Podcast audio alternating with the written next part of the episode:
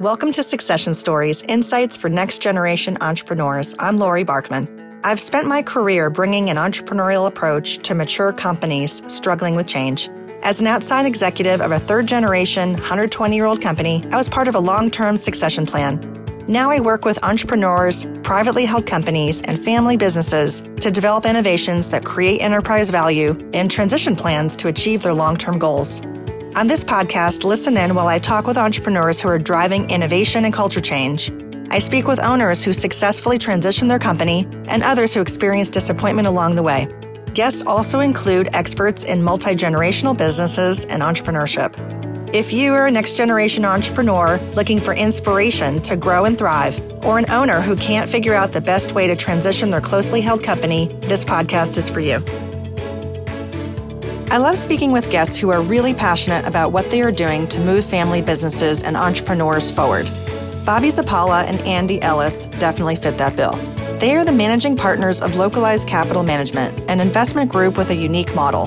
Their fund invests in family owned businesses and emerging companies through two blended investment strategies for income and high yield.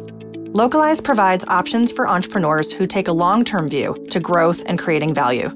I hope you enjoy listening to this episode, spotlighting an innovative approach to deploying patient capital in privately held companies.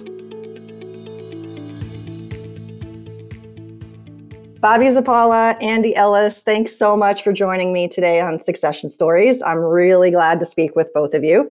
This is a show that explores innovation, transition planning, next generation entrepreneurship, and privately held companies. And I'm really excited about our conversation because I think that your firm called Localized Capital Management is centered in a lot of those different aspects in a pretty unique way. And you're providing partial liquidity options. That sounds complicated. I know we'll talk about what that means, but you're providing these options for family business owners so that you can also create a mechanism to invest in emerging businesses in our region, which is in Western Pennsylvania. That sounds really complicated, but I'm excited to dive in and I know that you'll be able to unpack it for us. We'll get to Andy in a minute. Bobby, you and I have known each other for about three years, I figured out on LinkedIn. and we met when you were running a startup incubator and co working space called Ascender. And I know you'll tell us probably a little bit about that. But I wanted to start with you. If you could tell us about the mission of Localize and what it's about, and we'll dig in as we go. Sounds like a plan, Lori. Well, it's great to see you and thank you for hosting us. And yes, I think we're between three and four years of history at this point. I've appreciated the friendship and the business relationships. So, Localize, like many new ventures, is designed to solve some problems. And the problems that we had identified that we'd like to address through Localize were the need for investors to find ways to put their money to work and invest their money in ways that they can really understand how it's working for them. And also to put patient capital into companies that are looking to grow over longer arcs of time, that aren't necessarily structuring themselves toward an exit, but are actually looking to grow strategically when opportunities arise, as opposed to kind of growth at all costs. And also looking to help those established businesses, those large private companies in the region, find ways to diversify their investment opportunities by participating in the regional ecosystem. And also, in some cases, yes, finding partial liquidity, which may be a term of art, but certainly to the audience that you're serving here, those business owners, you know, they understand that concept pretty readily. Andy had to explain many of these things to me, being that he is the finance guy, as he will certainly get into but that's the the general purpose. So we're looking to attach patient capital to businesses that are looking to grow patiently over longer arcs of time. And you have a really interesting background because you were a corporate attorney for years. And I know you've said you've morphed into an entrepreneur, but it sounds like you've been an entrepreneur in a lot of ways, even when you were an attorney. I think you were always looking for ways to do things differently. And that really had served you well. And now you're an investor. I'd love to hear a little bit more about your journey. And how did you find Andy and localized? Was there some entrepreneurial matchmaker out there that brought you guys together? Well, I think that one of the areas that I have excelled in over the last eight years or so since I stopped practicing law, and even at the time I was practicing here in Pittsburgh, I always made it a point to try to build as many connections as possible because you just never know where they're going to lead. And as somebody who's from Pittsburgh and really believes in the region and its ability to kind of grow and distinguish itself as a unique place to build successful businesses and organizations, you tend to have fortuitous run ins. And I think you have to kind of seize them when they kind of feel right. So I didn't find Andy. Andy actually found me through a mutual friend, someone who Andy had known since high school, I believe, and someone who I had met through his wife, who knows my wife. And, you know, so it's weird circles like that. But because of my work at Ascender, this connection was aware of my interest in entrepreneurial endeavors and specifically was aware of my interest in supporting businesses that may not you know traditionally fit the kind of stereotypical venture model and so Andy, as he'll get into himself, when he moved back here from California, he did so under the auspices of developing this localized model further that he had already started to concoct and to find partners who were really philosophically aligned with what he wanted to do. So he started trying to track people down. And when this mutual friend of ours said, You should meet this guy, Bobby Zappala, Andy, of course, very strategically decided to show up at some event where I happened to be and run after me. At first, I was scared. And then I was very happy. when someone tracks you down at a networking event, it could go one of two ways. it can definitely go in, as you know, many times the former way, which is not the great one. But yes, so it was good. I was glad that he had tracked me down. That speaks to the power of the network. And that's certainly something that you've worked really hard to build when you've worked here in a variety of ways. You grew up here, right, Bobby? You've grown up in Pittsburgh? Yes, I'm from the South Hills. I grew up in Mount Lebanon. Yeah. So supporting businesses that don't stereotypically fit venture model. That's what you said. Mm-hmm. And so I want to hone in on that. And Andy, let's turn to you now. Sure. One of the things you told me when we spoke before this interview is that you love family businesses. And that really stood out to me. And I got to know your background a little bit. You spent nine years with Federated Investors, which, if our listeners don't know Federated, is one of the country's largest investment managers with more than 350 billion with a B in client assets. And they may not know also that Federated is a family owned company, family owned and led, which is pretty remarkable. And you had shared with me that you always wanted to be an entrepreneur. So I'd love for you to tell us, you know, what inspired your idea for Localize. Yeah, I have a bit of an indie streak. And I should say, you know, thanks for having us on. I'm looking forward to the conversation. But yeah, I have a bit of an indie streak in me. And really loved the idea of entrepreneurship when I was in school and wrote a lot of business plans, took a lot of kind of entrepreneurship classes, and was pretty hell bent on being an entrepreneur when I got out of school. And when I got out of school, I had a few friends tell me, well, my mom's an angel investor, my dad's an angel investor. You should pick one or two ideas and go talk to them. They invest in companies. And I'm like, wow, this sounds great. Someone's going to give me money to start a company very quickly I learned wait a second, okay, I get this. So they're buying stock in a company that doesn't quite exist yet. And therefore, they're buying stock at the cheapest price that it hopefully will ever be. And in order to get their money back, they're going to force me to sell the company at some point in time. Well, the whole notion of starting a company to sell it seemed very foreign to me. And while you know many people wear the badge of a serial entrepreneur with a sense of pride, it wasn't something that I necessarily wanted to set out to do by design. So you know, being from Pittsburgh, having gone to Central Catholic, was trying to decide what what I should do with my life, and uh, thought that you know getting some sales experience would be a worthwhile endeavor, and learning something about finance. At Bobby harasses me for saying the word properly was probably a good idea as well. So, uh, Federated, great Pittsburgh company. My mom worked there way back in the day, I think when she was pregnant with my older brother. And so kind of moved back, was looking for opportunities, and Federated had a great sales program where they could bring you in and train you. You get licensed, and so that was attractive. So so that's what I did. I thought to myself, let's go learn something. Let's make some money so we don't have to go beg people for permission to start a company. 10 years later, I was still learning. You know, nine years later, I was still learning about the world of finance and why people do the things they do with their money, how the capital markets work, how they change through time. And it kind of dawned on me as we were, we were living in coastal California, Southern California, thinking about a lot of the issues that early stage companies have or family businesses have and started to dig into private equity thinking wow this is so much more long term focused than trading stocks very quickly. Maybe this is something that i should think about and, and pursue. And as i started to peel back the layers of the onion there started to realize that you know henry hillman a, a pittsburgh connection here he seed funded kleiner perkins's first venture fund i think it was 50% of kleiner's first venture fund came from henry hillman and 33% of kkr's first lbo fund came from pittsburgh from from henry hillman and when i started to peel back the layers of the onion started to see how private equity venture capital and lbos have changed through time really started to get interested in the idea of patient capital. And that's how I started to formulate the ideas for Localize.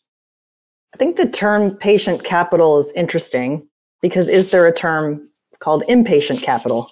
And that's what I found working in the venture space at startups. And Bobby, I'm sure you saw this too it is pretty impatient. You know, people who are looking for kind of a quicker turn on their assets and their investments than the long game. And I've also worked in, you know, privately held companies that definitely have a view to the long game. So that's why I think I'm so intrigued by what you guys are are doing, trying to, you know, going back to Bobby, the way you explained localize in the beginning, is there's really sort of two facets to your firm and your investment strategy so I think that that's something important to kind of hone in on. Yeah. Yeah. And Andy, if you could just give a little more color too, was there anything about the ecosystem of family businesses that struck you? I think when we talked, you mentioned there were these regional exchanges in the past. Yeah, I think for many reasons, you're going to see more regionalization and localization from kind of like a macro standpoint globalization has gone so far, and surely many things will remain globalized. But you look at the hollowing of middle America and you look at what so many of us lived through here in Pittsburgh, we saw the deindustrialization.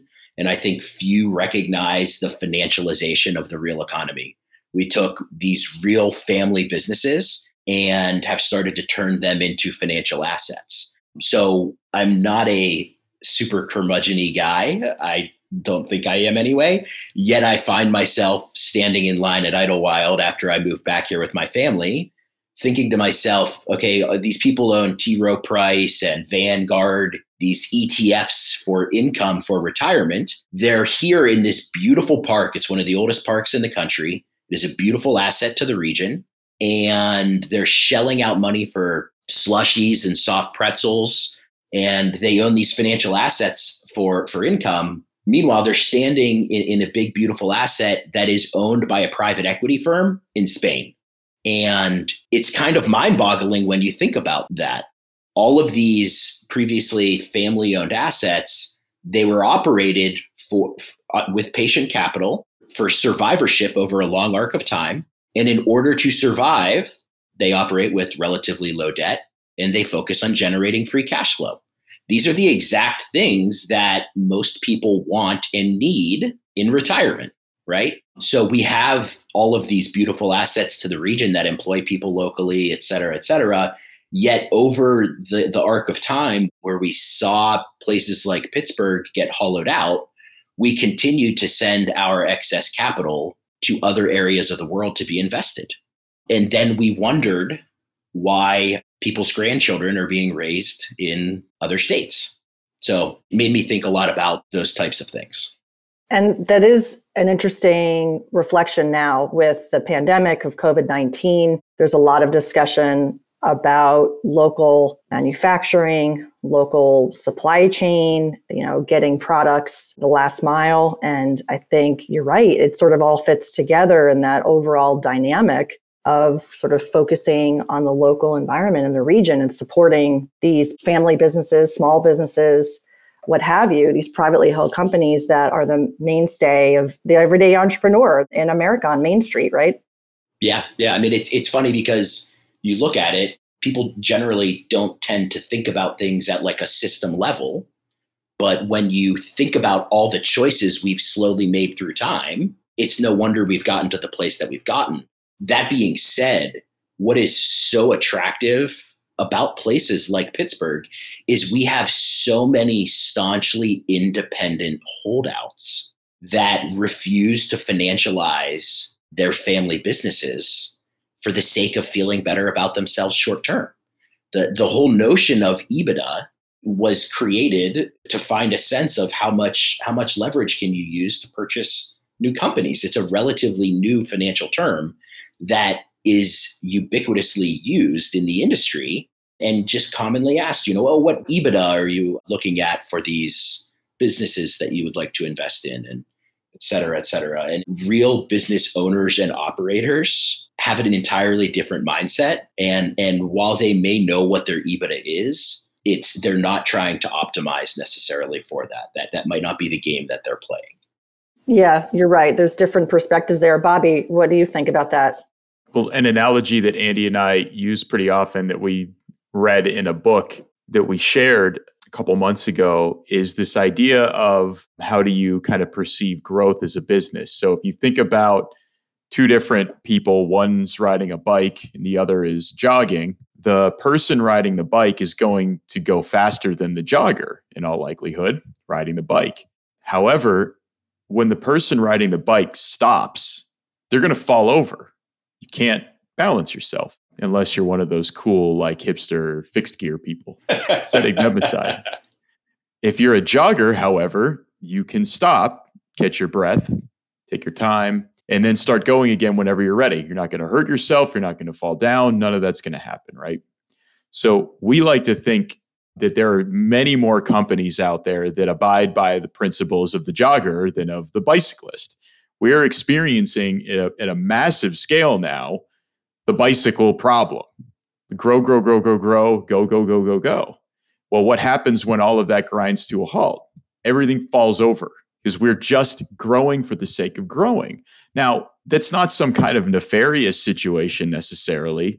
It's the way these systems have been designed. And when you're talking about investment models that currently kind of dominate, like private equity and LBO and venture, again, I'm not saying that people have ill intentions and Andy isn't either. But the reality is the math has to work. And in order for the math to work to return to your LPs in those scenarios, you have to push things quickly toward an exit. You have to show quarterly growth. You have to do all of these things to fight the IRR clock that's significantly negative from day one, right? So this is the most exciting thing I think about localize is yes, there there is some sophistication to the model. And I don't I don't mean that in a in a way where like Andy and I are so brilliant, right? It's just there's some complexities to it. But the complexities are necessary to make the math work such that you can invest in the joggers instead of being forced to invest in the bicyclists who are going to have to forecast growth even if they're plowing money in just to show you some metrics that are going to eventually catch up to them in 2 or 3 years when they fall over. So that's exciting. And given the climate that we're in, um, it is becoming now you're feeling that messaging kind of come out a little bit more and certainly we're not sitting here like super giddy that we're that everybody's in this situation this is not fun um, but it is it is uh, in a much more dramatic manner than what would have likely happened in a in a typical quote unquote recession environment that was just driven by um, the markets themselves without any kind of superseding major event like this. Uh, it's just made it very stark and, and it's just happening very quickly. And every day you can pick up uh, the journal or the Times or the Economist or pick your whatever, and you're going to find somebody writing about how we need anti-fragile systems and how we need to get away from scenarios where uh, there's a supplier on the other side of the globe where somebody sneezed and now your stock has dropped 25% over here and you have no idea how that happened. So uh, i think that that that it's just the the timing for these types of models is is is is there and we've developed one. And that's another thing is i think when people are recognizing that there's a problem there aren't necessarily a ton of solutions out there. If you start to kind of try to package venture or private equity with some flowery language that says oh no we're we're now looking much more conservatively. Well i mean show me your term sheets. If your term sheets are still written the same way i think it's nice that you want to talk about it differently but again, ultimately, the math is going to force you to uh, push that company toward growth and acquisition or sequential fundraising. And Andy, I know that you recently wrote a blog article that kind of ties into what Bobby is saying. I think Bobby's points are well made. It's sort of topical as well as it was sort of a systemic problem even before the COVID 19 pandemic shut down our economy in a lot of ways. And it was sort of maybe building up to that, as Bobby said. What are your thoughts about that? This article you wrote was called The World Isn't Ending, It's Just Changing. And Are You Paying Attention? So, w- what was the purpose behind that article? Was it a rallying cry and kind of support of investing and locally owned and independent businesses? What was the message you had about that? Yeah, that's that's absolutely it. You know, I I think that there are a lot of people that are waking up to the idea that uh, growth at all costs maybe the cost is is not actually worth it. Um, I actually wrote a shorter version of that that hopefully will be published in one of the the local papers uh, soon. And the title was a little different, uh, and I you know condensed the message a little bit as well. And it said, uh, "Growth over stability is dead. Long live patient growth." And again, I think the system that we have here, we have these staunch and independent holdouts that already think in this patient fashion. And uh, Bobby alluded to this as well. Um, you know, you can't uh, have the same structure for funds, the same structure for deal terms, and put the same investors into the fund and just say that you're doing things differently. It does not actually work that way. Um, if if you have a 10 year life fund and you bring money in from traditional LPs, their standards um, are already set, they're already anchored. Um, it, it's why we're trying to do things differently. We've actually structured the fund differently. It's much much longer term than a traditional 10 year fund. Um, the, the, the terms of the individual deals are different, but that's kind of like us proving out that we do want to do things differently. The real key here is partnering with very like-minded people and those like-minded people are the the owners of these multi-generational family businesses and we have here in Pittsburgh everything that we need to restart jumpstart however you want to say it our regional economy and it should be done on terms that actually fit our culture and how business is done. Um, we're constantly looking to other systems for validation and for money. There is uh, uh, plenty of capital. We have plenty of resources here, and if we can deploy them in a fashion that is that is true to Pittsburgh, we can hopefully draw um, more people back into this region to conduct business in this way. Is this a unique model, Andy? Have you and Bobby created something completely new, or is there other approaches out there that are similar? What makes this unique? I'll start and, and let Andy layer in. It is it's unique in that it is a combination of of uh, two fund models, um, which to some extent exist on their own, but it is the pairing of the fund models that make it function in a manner that allows for true uh, patient long term thinking um, with an IRR clock that allows for the investors to hold for longer arcs of time without growing concerned about when they see their their money come back to them. So, um, on uh, the the funds are called uh, one is an income fund and the other is a high yield fund. Uh, the income fund is similar to a fixed income investment. So there are uh, around the world a handful of, of, of sophisticated money managers who have almost fallen backwards into this premise of the positions that they're holding for their clients are in again generational, uh, long-standing businesses that have geographic moats, that have industrial moats, that uh, are able to withstand cyclicality, uh, and they've done it for you know a hundred some plus years they don't let a lot of people into their company because they don't want people changing the way that they run their business, which is with long term legacy thinking and sustainability. Um, because of the philosophy of these money managers and investors, they have been able to get access to some of those assets.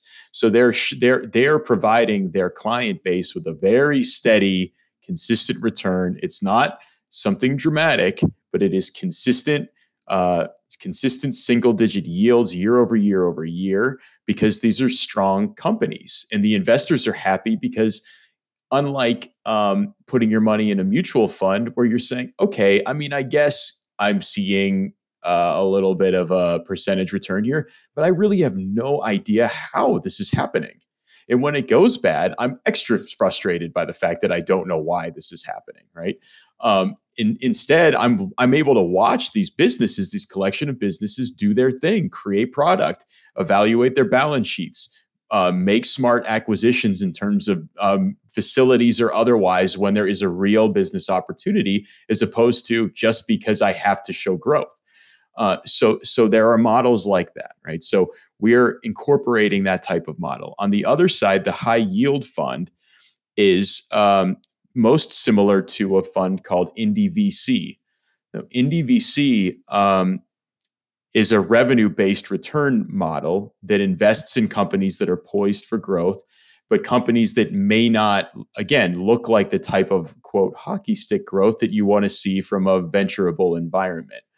Um, we like the terms of that model. The reason why we felt it was important to pair these two models together is because in the Indie VC model, the LP base are still a collection of individuals who are looking for a return. And the math in that model is still if it's a $50 million fund, it's negative 50 million, right? And you got to make that ground up on companies that you're looking for a revenue based return over an arc of time. That's a hard slog. So ultimately, that fund is still looking for some of that portfolio to potentially return in some way that is accelerated uh, in order to kind of make up for that deficit. By attaching the income fund piece to the high yield fund, what we're doing is we're actually eliminating that negative IRR clock, this how steep that negative IRR clock hap- happens to be. We're bringing in uh, large privately held businesses to hold positions in that fund, those large companies, those privately held companies, aren't looking for instant gratification, aren't looking for a return overnight. They're they're looking for diversification and opportunities to participate in regional growth. So they want to hold for a long period of time. They like seeing companies that look that want to look like them when they grow up, frankly. And it also positions us to be able to invest in companies that uh, have sophistication enough from a business and operational perspective where they're not looking to me and Andy and our other investors, advisors, and partners to say, hey, help us. Hey, you're going to give us money and you're also going to make us so much better. No, we're not. They, they, they already know what they're doing. What they have is a nice core asset and some outsized opportunities for investment without capital that they can access to help them attack some of these other opportunities in a strategic manner. They know what they're doing. We're not looking to try to, try to tell them what to do, right? So this is again like uh, Andy likes to use some so use quotes way more than I do, and one of his is like, "I would never uh, what's the one about joining the club, Andy, that I can't get right? I'll be like oh, Groucho Marx. Yeah, yeah, the Groucho Marx quote. Yeah, which, yeah, I would I would never join a club that would have me yeah, as a member. Yeah. So, you know, that's what we're looking to do. We want to be in clubs where nobody really wants us as a member, but they do want us because of our alignment in patient investment in that thesis. Now, there's a there's a, there are pieces that I've glossed over within the context of how the fund actually flows. Um, and another important aspect of the Indie VC model, uh, where ours is differentiated, is uh, check size. In the Indie VC model, because of the way that fund is structured, you're really making smaller investments. You, you're kind of limited in the size of checks that you can write to a company. In our model, it can be seven, easily seven figures, potentially even eight figures, um, if it's the right business that's looking for that type of articulated investment. We can do that. It is there's no limitation on check size, and we're not looking to have a quote diversified portfolio for the sake of hedging risk. We're just looking to make good investments in companies that can put that capital to work in smart ways to grow. Uh, again, patiently over time. So there's a lot of fundamental differences there that that make it pretty exciting. Andy, is there anything you want to add about that, about what makes your firm unique? Stellar job, partner. I thought it was good. Bobby alluded to um, on the income side, one person that I really uh, admire and look up to um, he runs a holding company that runs money for family offices. And he runs it out of the Swiss Alps, but I believe it's domiciled in Bermuda. And again, he takes an owner's owner's mentality. Uh, there's a really great interview you can find with him uh, on YouTube. Uh, it's called Edelweiss Holding Company. The guy's name is Anthony Deden and um, you know he he again shares this similar passion for um, stories of people who own I can't remember if it was a fig fig or a date farm where he was taking a tour of the of the the the fig or date farm and um, there were some newly planted uh, trees and he asked uh, the the young man who now was running the family business, how long till these bear fruit? And and the guy said something like 15 or 20 years. He said, Wow, think about that. You know, in modern day finance, there's no there's there's almost no way to value something uh, that that far out. You know, you, it, it needs to be you need to get a return much quicker, much sooner. And the guy laughed and he said, Well, no, it starts to bear fruit in that 15 to 20 years. That it's not actually saleable. It's not good uh, a good date or a good fig for another 10 years. Um, and, and so he's looking back at all of the trees that he just saw and he's like, well, you're a young, a young man. You didn't plant all these trees. He said, no, well, you know, my, um, my father planted these trees. My great grandfather planted these trees. My great great grandfather planted these trees. And that's a mentality again, that is alive and well here in Pittsburgh, um, where they, you know, these people inherit uh, a big stone wall. The, the the mission is to not let the stone wall get knocked over, and maybe you add one or two stones in your lifetime. Um, but yeah, and that's an interesting story. It's a good visual about the trees and the generations that came before you. It's one of the things I'm enjoying about doing this podcast is talking to some really amazing companies I've talked to, you know, fourth generation, sixth generation, and you really get an appreciation. One of my guests, Shelly Taylor, said it's about the legacy as much as it is about, you know, the family investment. And certainly we see that. So I think it's interesting that you have this income fund and a high yield fund.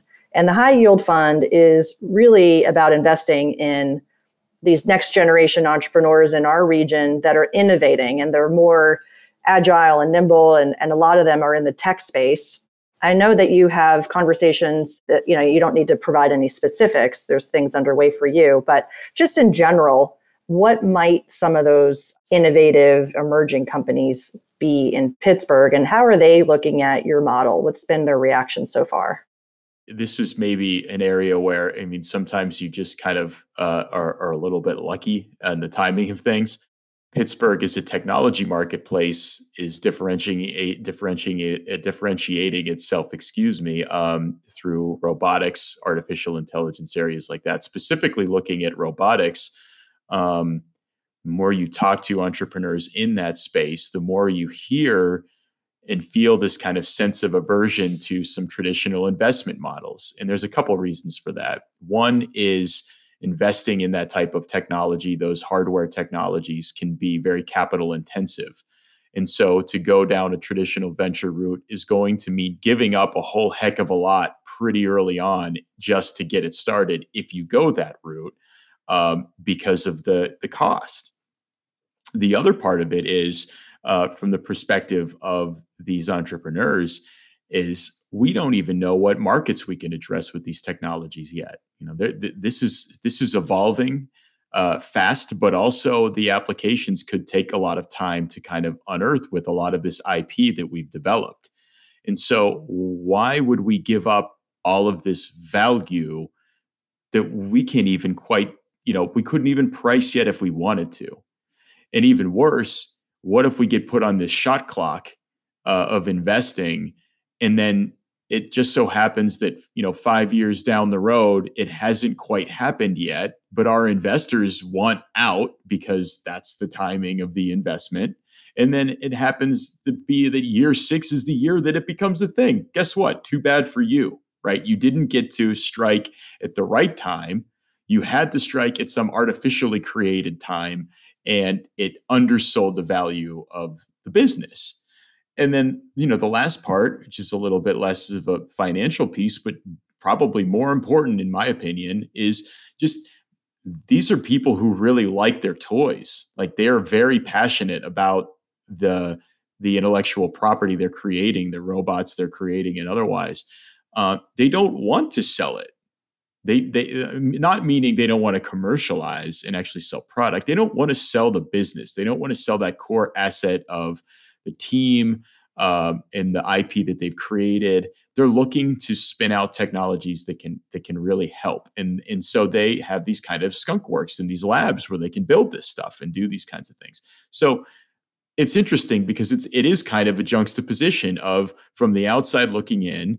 It's it's super high tech and look at these robots. Look at the crazy things they're doing. Wow, let's give them a you know half a billion dollars. Let them run wild and and really on the inside they're like no no no no no no no the, the, the, these are it takes a long time to develop these technologies you have to be smart about how you're putting your money to work you have to be smart about how you're um, entering markets and um, and we want this to become the next it's like they're thinking about it as like the next industrial era almost you know they want to build these empires with these businesses um, not look for a quick flip and a way out so um, there are a number of reasons why the way that we're talking about investing uh, works for them. Many of these companies have leveraged opportunities like government contracts as a way to build a solid underpinning of revenue um, and maintain ownership while continuing to to build a base of IP. So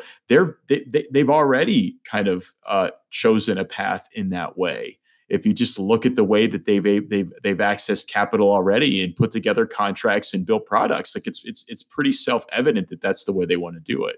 Yeah, there's there's some irony in that too. You talk to people who run legacy businesses, um, and again, I think this is a big topic on the show. Is they they might not um, either receive recognition for being innovative, or might not think of themselves as innovative. Well, in addition to that, you talk to some of them and say, well, are you active in the entrepreneurial community?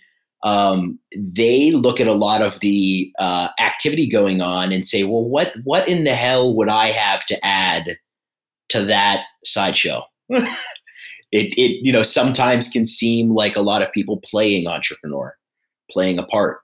Um, and I think it's it, it's wrong. The, the the problem is is that the the the entrepreneurs that are out there hustling uh, building businesses efficiently and optimizing for a longer arc of time and really trying to solve real world problems, they're not the ones in the newspaper typically.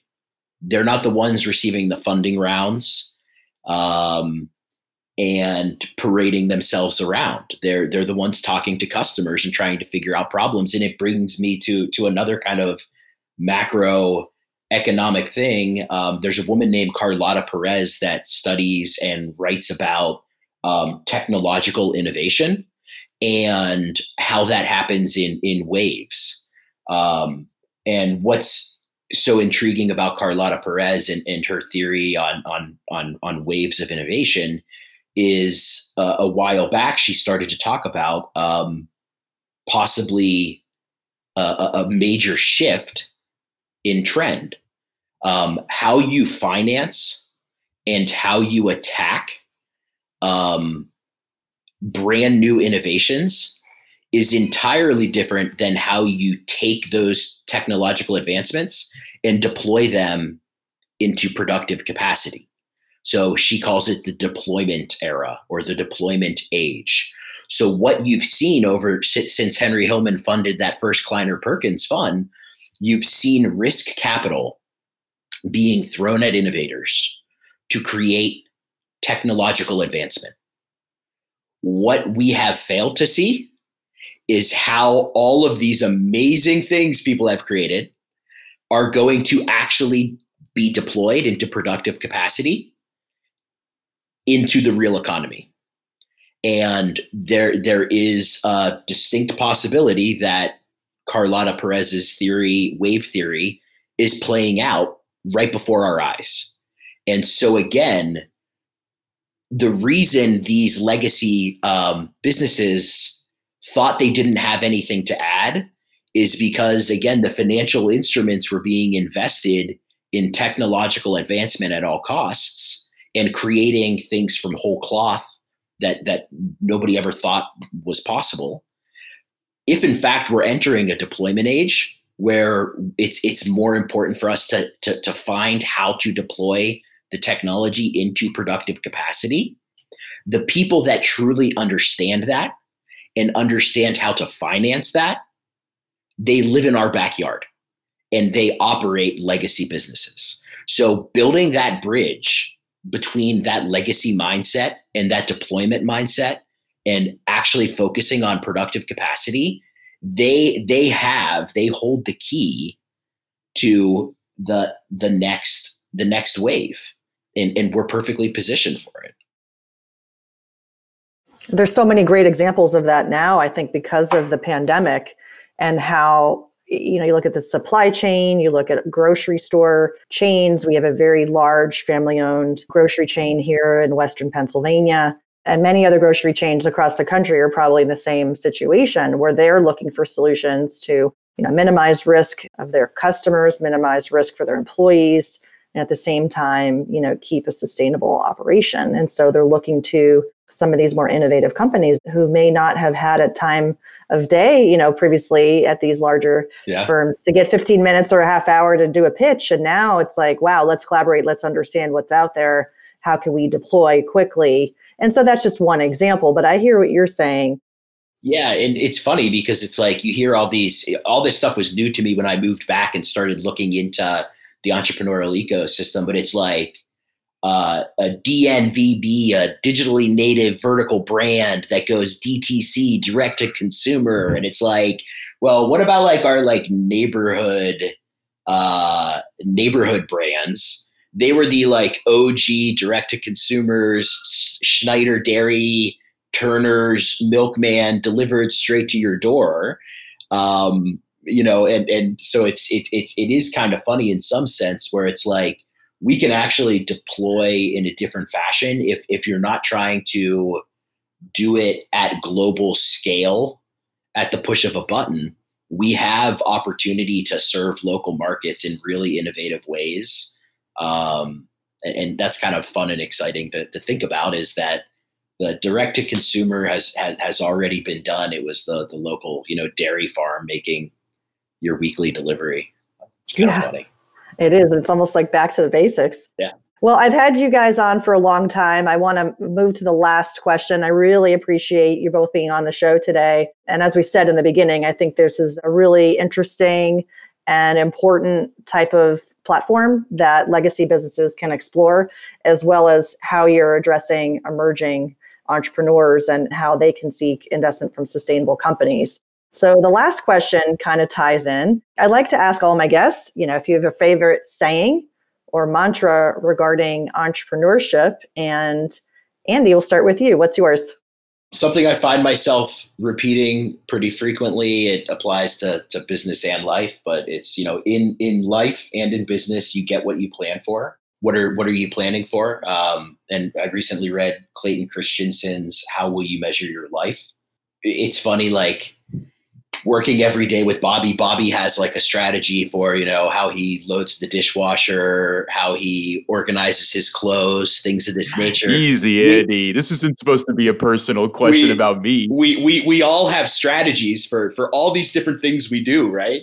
Um, but so few people take a step back and actually have a strategy and a plan for what they're trying to accomplish in life and why.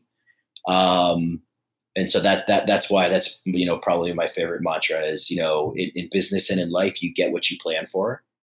I like it. Thank you, Bobby. Yours. I don't know if mine is quite so like crisp and succinct, but um, my kind of mantra and philosophy about entrepreneurship is that it's it's about the people um, more than anything else, and that was the philosophy that we took even in founding um, Ascender and the way that we um, attempted to identify aspirational entrepreneurs and help them build up from the kind of ground up. Um, the process that we followed at that organization to kind of vet, if you will, um, entrepreneurs and their ideas, we focused almost exclusively on the people and, and hardly on the idea at all because what we really wanted to understand was uh, what is driving that person or that team of people to pursue that business. Why did they care? Um, if it was about some opportunity for a quick financial gain, likely not going to be that successful. If they really cared about a problem and, and were really looking to solve it, then you knew they were likely going to find a way and and that's that kind of passion and mission driven philosophy i think matters a lot. And um sometimes you see you know everybody wants to see a diligence checklist and this that and the other thing. And i get that. There, there there's important information there in in in but but really a lot of that information is is probably for a for a, a, a good product or service going to shed a lot of light on the philosophy of the people running the business and and and the mission and how they actually are approaching it just as much as the fundamentally whether or not it's a quote good or bad business based on what's in that spreadsheet or uh, you know on those pieces of paper. So um, that's the thing that i think matters um, to me more than anything else is oh, what do these people want to do with this business? And you see that in closely held family businesses all the time. We've mentioned it throughout this conversation. Planning for legacy successorship um, you know community stakeholders. These are elements that drive the owners of these assets almost as but probably more so than just the product that they're selling right? It's it's almost a, a means to an end. So, um, you know, that's, I think, just so critical is that oftentimes we look at these businesses from the outside in and we just think of the product and we think of the revenue and we think of those pieces and we forget that it's a collection of human beings making decisions and why are they making those decisions matters uh, a lot so the 140 character limit on Twitter would probably pare that down to maybe the importance of having a mission driven philosophy as an entrepreneur and focusing on things they really care about so that they're looking at it with that perspective for the future. Andy, Bobby, thank you both so much for sharing your perspectives today, telling us about localized capital. In the show links, I will include the link to localized.capital as well as some of the other things that you mentioned, including Edelweiss Holding Company in the show notes. I thought those were interesting. So thanks again, you guys. It was a lot of fun. Thanks for having us on. Uh, it was a lot of fun. Thanks for making us uh, sound smart. Yeah, we really appreciate you having us, Laurie. This has been a lot of fun, and I hope you and everybody who's listening to this stays safe and healthy. Thanks for listening. I hope you enjoyed the episode. Three things before you go.